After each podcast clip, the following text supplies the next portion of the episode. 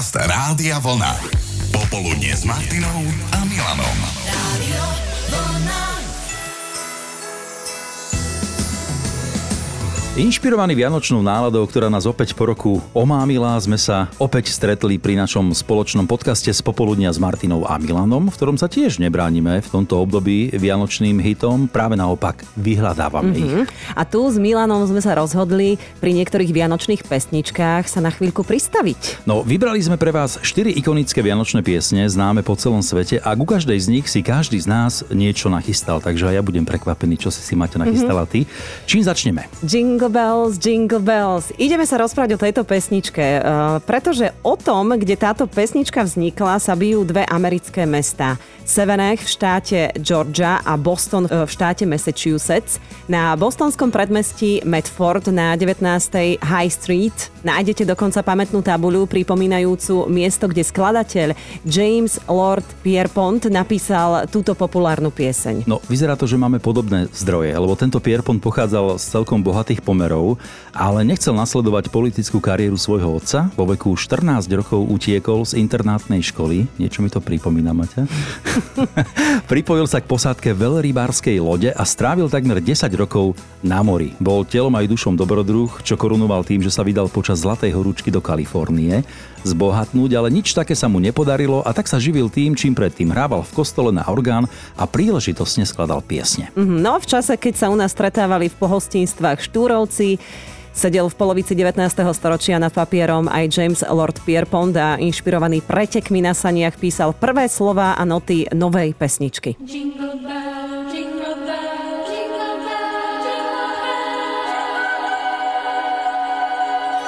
Melódia k Jingle Bells bola jednou z 12 piesní, ktoré Pierpont zložil pre miestny divadelno-spevacký súbor. Nie je známe, či sa zúčastnil aj debutového predstavenia, aby videl, ako ju ľudia prijali, ale už čoskoro požiadal úrady o autorské práva na túto pieseň, ktorej názov upravil z pôvodného One Horse Open Sleigh na Jingle Bells. Ono to bolo vlastne napísané presne ako sme spomínali na úvod pre preteky na saniach, preto ten One Horse Open Slate. A hoci je dnes Jingle Bells synonymom Vianoc, v piesni nie je žiadna zmienka o Vianociach alebo nejakých iných sviatkoch. Obľúbeným vianočným kúskom sa stala až potom, ako ju v roku 1898 prvýkrát nahralo Edisonovo mužské kvarteto na Edisonovom válci a dostalo ju takto do sveta. No vďaka Bohu.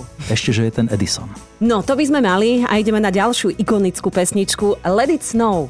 No, je to mimochodom ďalšia obľúbená Vianočná, ktorá tiež neobsahuje ani zmienku o Vianociach a spomína sa v nej, ja neviem, oheň, popcorn, zimné počasie, ale Vianoce ani raz. Možno preto, že bola napísaná počas letných horúčav. Zachytila si? No, textár Sami Khan a skladateľ Jules Stein museli pri písaní Let It Snow použiť svoju fantáziu.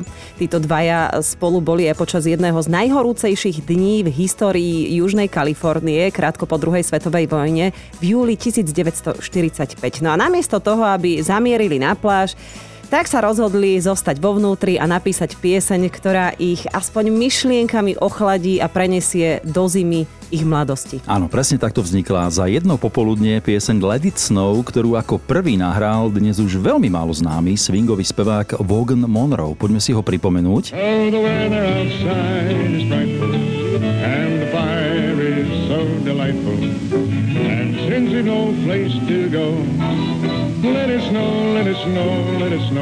A si predstavte, že hneď táto prvá verzia sa stala hitom a dokonca sa na prelome rokov 45-46, 1945-46 vyšplhala na prvé miesto amerického singlového rebríčka. Napriek tomu to nie je verzia, ktorú by si ľudia pamätali. Maťa? Áno, lebo spevák Dean Martin nahral jej cover o celých 20 rokov neskôr v 66.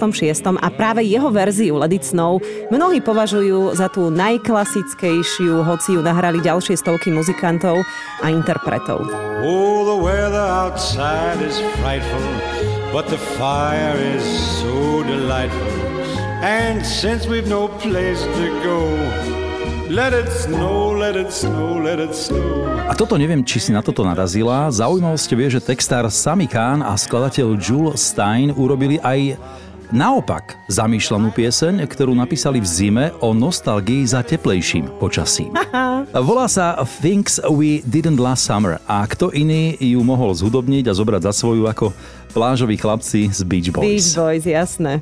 Ale poďme na ďalšiu, veľmi ikonickú, známu vianočnú pieseň Rockin' Around the Christmas Tree. Odhliadnúc od hitu Let It Snow sa aj ďalší veľký vianočný hit nahrával v lete. Pieseň Rockin' Around the Christmas Tree naspievala speváčka Brenda Lee ako 13-ročná. Napísal ju skladateľ židovského pôvodu Johnny Marks, ktorý je inak podpísaný aj pod ďalšími veľkými vianočnými hitmi, ako sú pesničky Rudolph the Red-Nosed Reindeer alebo Holy Jolly Christmas. Dobre, dobre. Brenda Lee počul spievať asi rok predtým a v momente, ako mal pieseň Rockin' Around the Christmas Tree dokončenú, robil všetko preto, aby sa s ňou skontaktoval a pieseň jej ponúkol. A keď ju potom v lete 58 nahrávali, jej producent robil naozaj všetko preto, aby ju dostal do vianočnej nálady. Klimatizáciu v štúdiu, áno, mali klimatizáciu v 50 rokoch, Wow. tak ju nastavil na pár stupňov nad nulou, do štúdia postavil vianočný stromček, rozdal všetkým zainteresovaným mikulášske čiapky a sám sa navliekol do kostýmu Santa Clausa. To všetko malo prispieť k tomu, aby 13-ročná stále dieťa Brenda Lee nasiakla tú atmosféru, ktorú potom malo z pesničky cítiť. Rocking around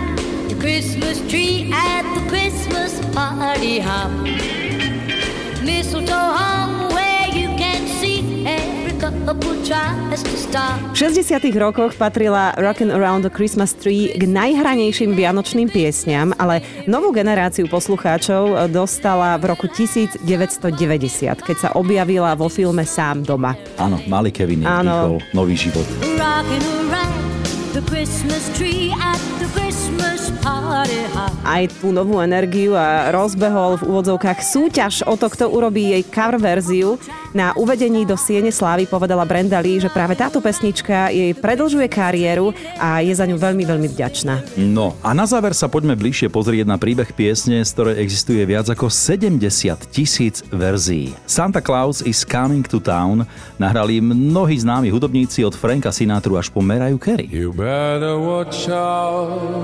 Za všetkým je skladateľ Heaven Gillespie, muž vychovaný na vidieku v Covingtone v štáte Kentucky, ktorému trvalo iba 15 minút, kým načmáral gro textu budúcej piesne na zadnú stranu obálky uprostred preplneného newyorského metra. Santa Claus is coming to town. Pieseň urobila z jej autora celebritu ešte za života a nakoniec aj on sám prijal taký párty životný štýl za svoj, paradoxne vďaka pripomienke deťom, aby sa správali čo najlepšie.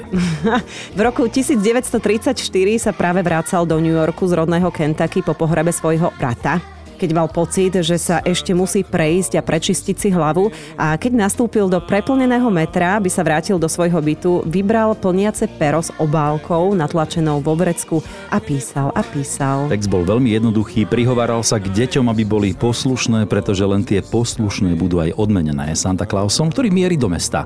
Verše zúdobnil jeho priateľ Fred Kúc, eh, hoci s tou hlavnou melódiou prišiel za ním už sám pán textár. Pesnička mala televíznu premiéru na Deň vďaky vzdania v podaní amerického speváka Eddieho Cantora. Hneď po debute sa jej predalo cez 100 tisíc kópií a do konca Vianoc takmer pol milióna. A od tohto momentu, od novembra 1934, je pieseň Santa Claus is Coming to Town istotou vo vydavateľskom svete. To town.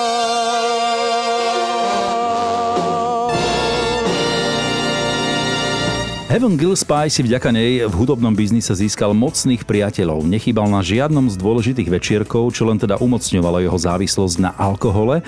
Keď ale zomrela jeho manželka, bola to pre neho chvíľa vytriezvenia. No a potom nasledujúci rok, keď mal 70, sa zaprisahal, že s pitím končí.